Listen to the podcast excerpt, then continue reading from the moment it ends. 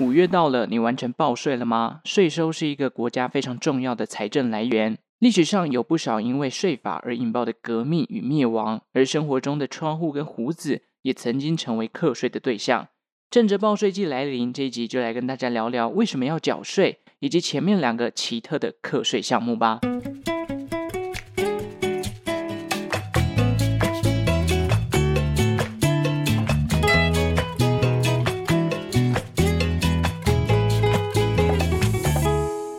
生活周遭的历史大小事，欢迎收听《周报时光机》，我是主持人派翠克。上礼拜呢，有两个频道上哦，有上架了我之前去串门子的音档，分别是理财爱玩客跟站长大人的 Murmur 笔记。想听的听众啊，连接我会放在下方的资讯栏，有空的话都可以去听听看哦。好的，一年一度的五月报税季又来啦，准备好贡献你的收入给政府了吗？今天这一集哦，本频道就是要来蹭这个主题啦，我们来聊一下。有关于报税的一些历史演变，以及分享两个以前的课税项目，让大家听听看。哈，这个东西也要缴税啊！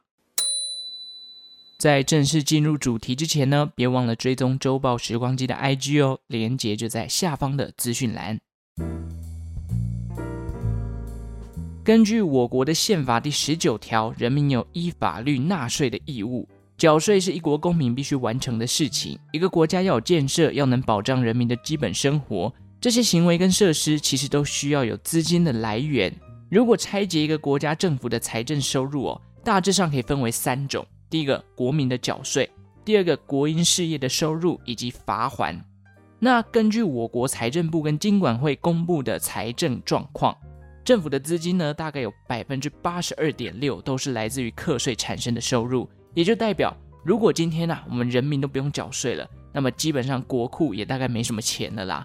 打从古代文明就有类似税收的概念哦，只是人民缴纳的东西不一定是钱，可能是粮食或者是付出自己的劳力。而有关于税制的改革，在在都是考虑当权者的智慧。毕竟，如果你真的多，人民会反抗；真的少，国家的财政不健康，基础设施做不好，国力不强，可能外患一来就要垮台了。那讲到税收的项目，其实也与时俱进啦。不仅要考虑相关税率的平衡，还得要思考不同阶级的人，他最多可以容忍自己被课多少税，甚至是贫富差距底下课税的公平性等等。好比造成法国大革命的其中一个原因啊，就是在课税方面出现的不公平性。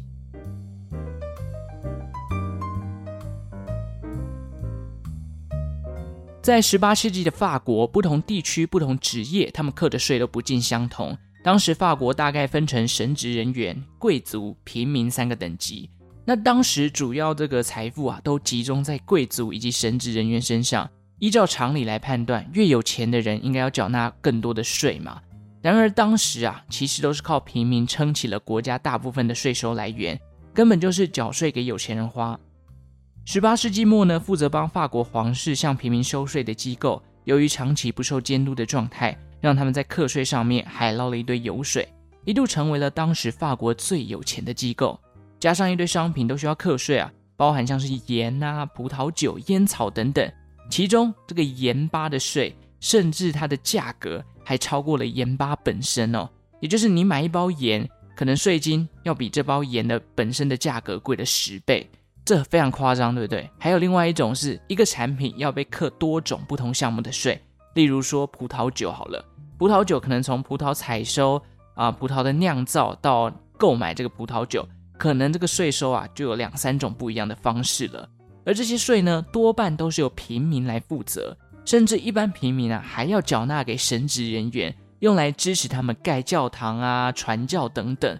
此外，打仗的军费。也是从平民的身上来的。基本上，因为神职人员是不参战的，而贵族呢，只要你有参战就免税。种种项目啊，都让平民觉得相当的不公平。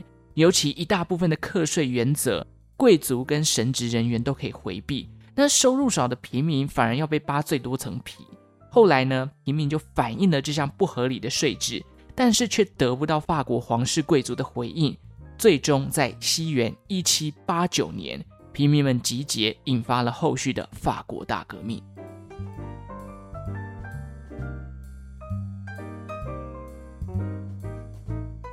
坦白讲，贵族一辈子生活在这种衣食无忧的状态之下，真的是不知道赚钱的辛苦以及被课税的感受哦。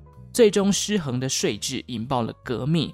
那么大家可能就会想，如果这些人啊，这些君王啊，这些贵族，他们可以去体恤人民的话，把这个税收压得很低，是不是就会深受百姓们的爱戴呢？诶，其实也不一定哦。在古代中国的朝代当中，有些富含了藏富于民的想法，意思就是尽量不要把税率拉得太高，让农民百姓可以自由挥霍自己赚到的薪水。那这样的政策呢，在明朝朱元璋当上皇帝之后，一直被他视为是他的中心思想。为什么呢？啊，毕竟因为朱元璋啊，他是出生在贫困的农家子弟，当上皇帝之后，他不改自己的初心哦，要让成千上万辛苦的农家子弟过上更富足的生活。于是他就推广了重农抑商，重视农家，压抑商人的政策，尽量的去减免税率，甚至是优待农业人口。然而啊，低税率遭殃的就是那些领国家薪水的官员嘛。在明朝当官其实是一件我觉得非常非常辛苦，而且薪水又低的工作。加上哎，要当上官也不容易嘛，你要通过这个科举的考试，要苦读好几年，还得经过考试的选拔，可能拼了一辈子，你当上官了。结果发现领到的薪水超鸟超烂的，加上当时朱元璋觉得啊，诶，我把这个税从地方的机构啊收回到中央，再从中央拨出去给地方去使用，这件事情很浪费执政的效率嘛，不如这样，我就规定地方的官员，你只要收到你自己的税收，你收好，然后好好的运用在地方的一些基础建设上面就好了。每年年底呢，再来跟中央报备你们地方花的钱花去哪里，收了多少钱等等。那这样的规定呢，乍听下来好像真的节省了不少的 SOP 哦。可是啊，这等于是给了那些官员一个很好贪污的温床。明朝时期，世界正在经历大航海时代，因此欧洲、日本等地都会来跟明朝做生意。虽然说明朝有严格的海禁制度，但很多人就会靠走私贸易来去赚钱。加上当时明朝是低税率嘛，很多商人呢在此时就赚进了大量的白银。诶，在地方有钱了。也就开始有一定的影响力，甚至会用钱去收买官员，打通一些走私贩卖的通路哦。因此，在没有统一标准以及规范的情况之下，地方官员贪污的贪污，超收的超收，而商人也用尽办法逃漏税，去买通官员。很快的，国库就拉了警报，毕竟中央收不到钱嘛。加上明朝末年啊，遭受了各种天灾人祸，严格的海禁政策下，导致这个海外的倭寇非常的盛行。东北方呢，还有崛起的努尔哈赤，也就是女真人，光是防御这些外患啊，明朝就已经烧掉了不少钱。再加上明朝末年，国库基本上已经手边都没什么钱喽。此时呢，崇祯皇帝啊，原本想说要来加征税收，可是已经于事无补了。为什么？因为官员跟商人都已经串通好了嘛，他们这么多的油水可以捞，你现在要改变他们的税制，基本上是不可行的。官官相护的情况下，让明朝的皇帝啊难以落实他的加税政策，最终明朝财政危机就爆发了，而导致了这个朝代的灭亡。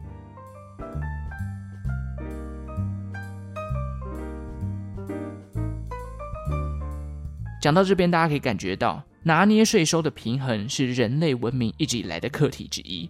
国外曾经有财政专家说，课税这件事情就跟拔鹅毛一样。你要在拔最多鹅毛的情况下，听到最小声的鹅叫，也就是说呢，要能收到最多的税收，但人民又要只是轻微的抗议，甚至不抗议，所以怎么样拿捏那个平衡，变得非常非常考验当权者的这个智慧啦。历史上，政府为了课税，也是有不乏一些奇奇怪怪的课税项目。接下来，派翠克就来跟大家分享两个案例。如果今天在台湾这些东西要课税的话，我相信大家一定会傻眼。好，第一个课税的项目呢，叫做窗户税。窗户要课税，而且越多个窗户要课的钱就越多，这到底是怎么回事呢？窗户税啊，起源自英国的威廉三世。由于当时的英国政府财政出现吃紧，他于是颁布了相关的法令，想要来扩充财源，其中就包含了这个窗户税。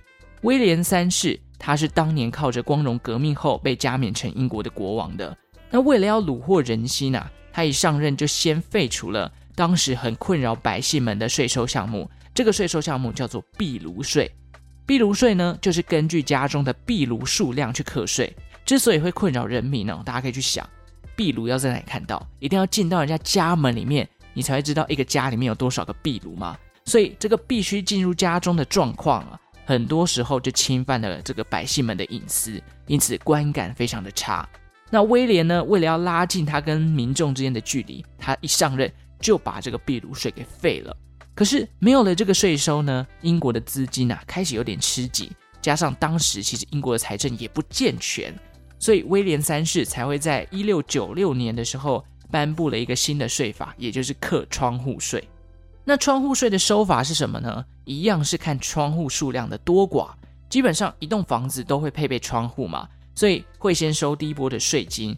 那假如这栋房子啊，它的窗户数量超过了一定的标准，譬如说，诶，这间房子有十个以上的窗户，那在税收上面它可能就会被加税，因为当时的政府认定，一间房子如果他有的窗户越多，就代表这家人越富有。所以呢，窗户税一方面可以扩充财源。一方面呢，也解决了要进入人家家里才能查看到到底要收多少税的 bug。毕竟站在房子之外，你就可以观察到这栋房子大概有几个窗户了。刚开始执行的时候，其实效果还不错，政府也的确从中收到了不少的税金。但后续税率调高之后啊，有些人呢就开始感受到窗户税的威胁了，觉得诶，这个税课下去，我的手头变得有点紧。所以呢，他们为了避免这个因为窗户税而影响到日常生活啊，有些人他索性就将窗户用石头封死，这样查税的时候，人家就觉得啊，那个只是一个墙壁而不是窗户了，这样子就可以躲过被课税的命运。结果进入了十八世纪啊，英国政府发现，哎，奇怪，这个窗户税进来的税金怎么越变越少？所以呢，呃政府啊，他们又再次提高了这个窗户税的税率。结果又导致更多人呢 把这个窗户给封起来，就这样子一直恶性的循环，导致有窗户的房子啊在当时越来越少见了，甚至还有那种完全没有窗户的房子都出现了，可以说是一个密闭式的呃一个空间呐、啊。那没有窗户的房子，大家用想也知道，这个通风一定非常的差。这我想在台北租屋的听众一定非常的有感。对外窗在台北的租屋处是一个非常非常珍贵的东西哦。一扇对外窗呢，这间房子它的租金可能就多两三千块了。那如果没有对外窗呢，其实很容易导致这个人长期在这个房子里面就容易生病。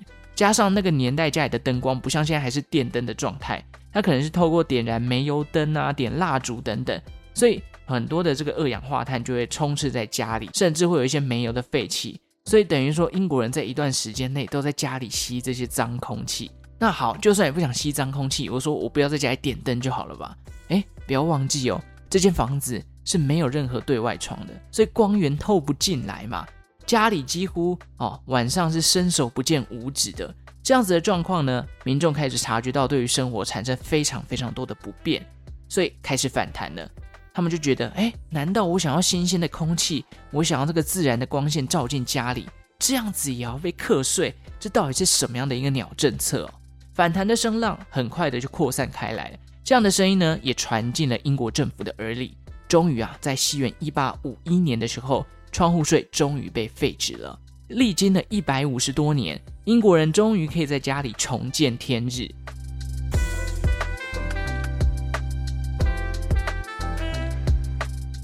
这边也来补充一下，英国呢有一句谚语叫做 “daylight robbery”，意思就是为了某件事情付太多钱。它其实就是从这个窗户税的故事呢延伸出来的一句谚语，在光天化日下抢劫，抢你的日光的那种感觉。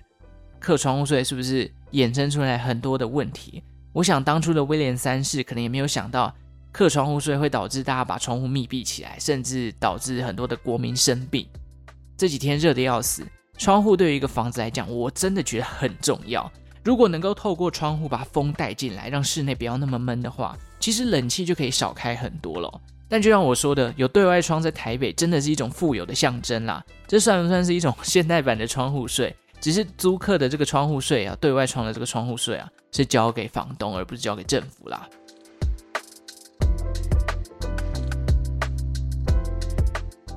好，再来第二个。我觉得第二个呢，跟男性比较有关哦。想象一下，有一天你脸上的这些胡子要课税，会是什么样的感觉呢？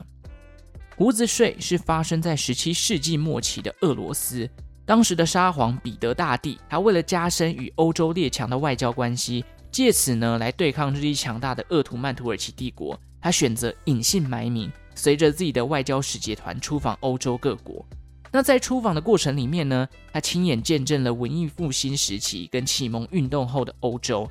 回到俄罗斯之后，他迫不及待地想将自己的所见所闻落实在自己的国家内，其中啊就包含了把俄罗斯人送去欧洲学习，把自己在荷兰学习到的造船技术落实到强化俄罗斯的舰队上面，以及改造俄罗斯人的服装仪容，让他们更贴近欧洲列强的样貌。其中一项改变服装仪容的项目啊，就是把俄罗斯人大把大把的胡子给剃掉。那为了实现这项改革呢，西元一六九八年的时候，彼得大帝回到了俄罗斯。回国后，第一次跟大臣见面，第一件事情就是把大臣们的胡子全部剃掉。诶，这样子的举动啊，让那些留守在俄罗斯的君臣们措手不及。我靠，怎么搞的？老板一回来就把我脸上的毛都剃光了，这是到底是怎样？同一年呢，彼得大帝更颁布了胡子税。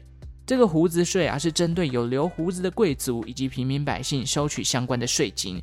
那这个胡子税呢，会依照每个人不同的身份地位去收取不同的金额。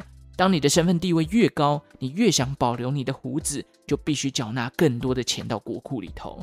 至于那些平民老百姓啊，也会按照比例课征税金。甚至如果你是乡下人，你是乡下来的，你没有剃胡子的话，你要进到这个啊俄罗斯的首都或城市里面，也会被课相关的胡子税哦。那要怎么分辨这个留胡子的人缴税了没？当时啊，完成缴税之后，俄罗斯的政府就会颁布一枚 beard token 胡子代币给这个缴完税的人。如果在路上遇到有人盘查自己蓄胡的行为呢，你就要赶快的拿出这枚代币去证明自己是有花钱合法留胡子的。要是一时忘记携带这枚代币啊，加上你又很衰的被这些政府查税的官员查到的话，除了要被罚款之外，还要强制你现场把你的胡子给剃掉，而且这个胡子代币呢，还充满着嘲讽感啊！因为这一枚代币呢，它在上面写了一句非常讨人厌的话，就是说胡子是没有屁用的东西，是一种没有价值的负担。哎，这就让人有留胡子的人觉得，原来我在做一个没有意义的事情啊！某种程度真的是很嘲讽哦。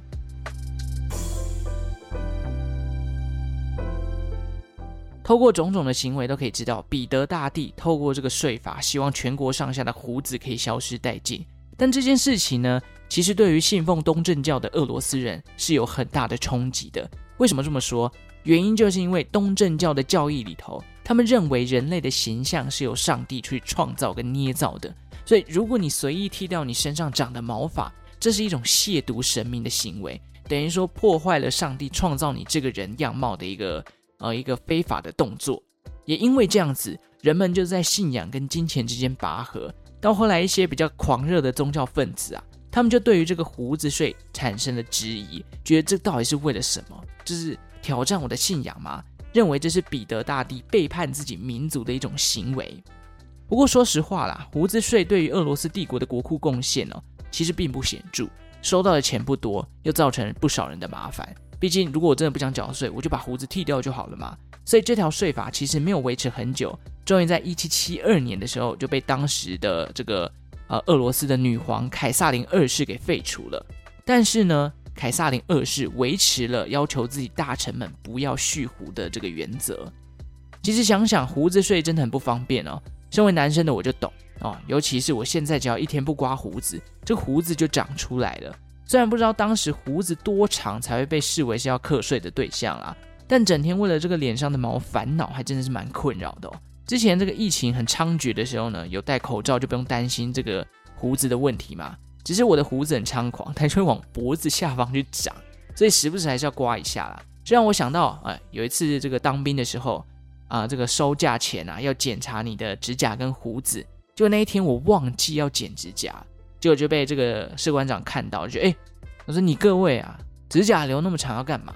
记得啊，要把它剪掉，不然藏污纳垢啊，什么什么之类。结果他就扣留了我的腰疤，哦，想到真的超干的。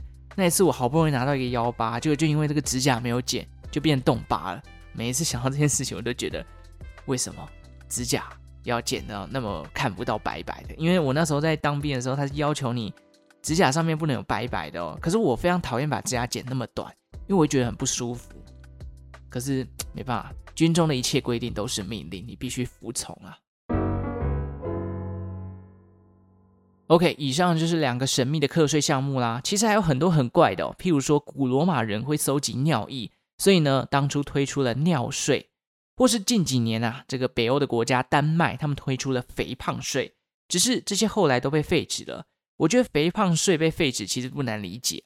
起初它推行啊，是为了降低国人的肥胖率，但毕竟有些人的胖，他可能不是吃了很多垃圾食物造成的，有可能就是因为生病或者是服药嘛，所以。他可能想要减肥，但他也没有办法。要是吃这个药，就导致自己的身体的这个代谢状况变差。像我，哎，我平常饮食都还算正常哦，可是偶尔我放纵一下，可能吃个两天的炸物啊、火锅啊、烧烤之类的，隔天体重就 biu 一下就上去了。哎，我也不想变胖啊，但我还要被课税，所以时间久了，我相信有一些民众一定会反弹，尤其是易胖体质的人呐。好，今天讲那么多，话说回来，听完这集。大家也要记得五月要报税，好不好？提醒大家要记得善尽这个国民的义务啦。好，最后来回复这礼拜两则 Apple Podcast 的留言哦。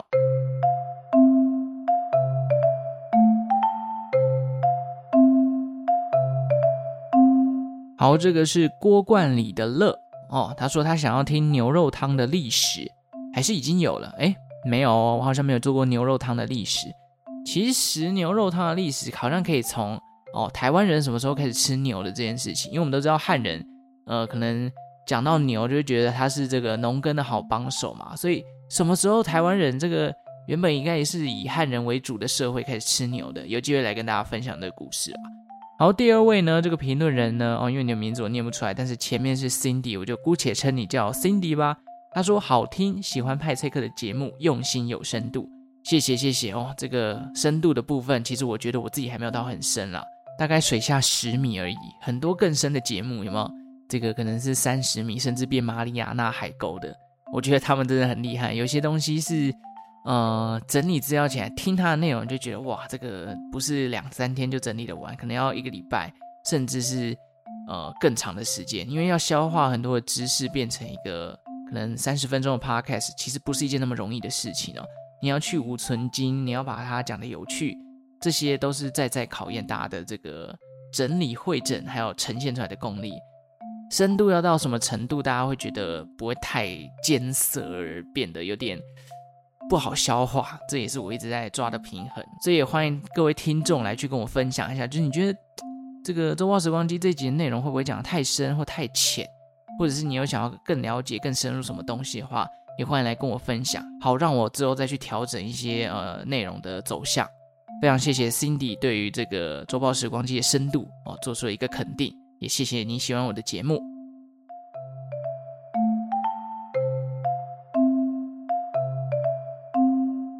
好的，谢谢大家啦，这集就到这边哦。喜欢周报时光机的话，记得订阅这个频道。欢迎大家，如果真的觉得派翠克的内容不错，也可以抖内来支持我。当然，也欢迎你追踪周报时光机的 IG，五星好评送出来，把节目分享出去。最后，感谢正在收听的你。为我创造了一次历史的收听记录，我们就下次再见喽，拜拜。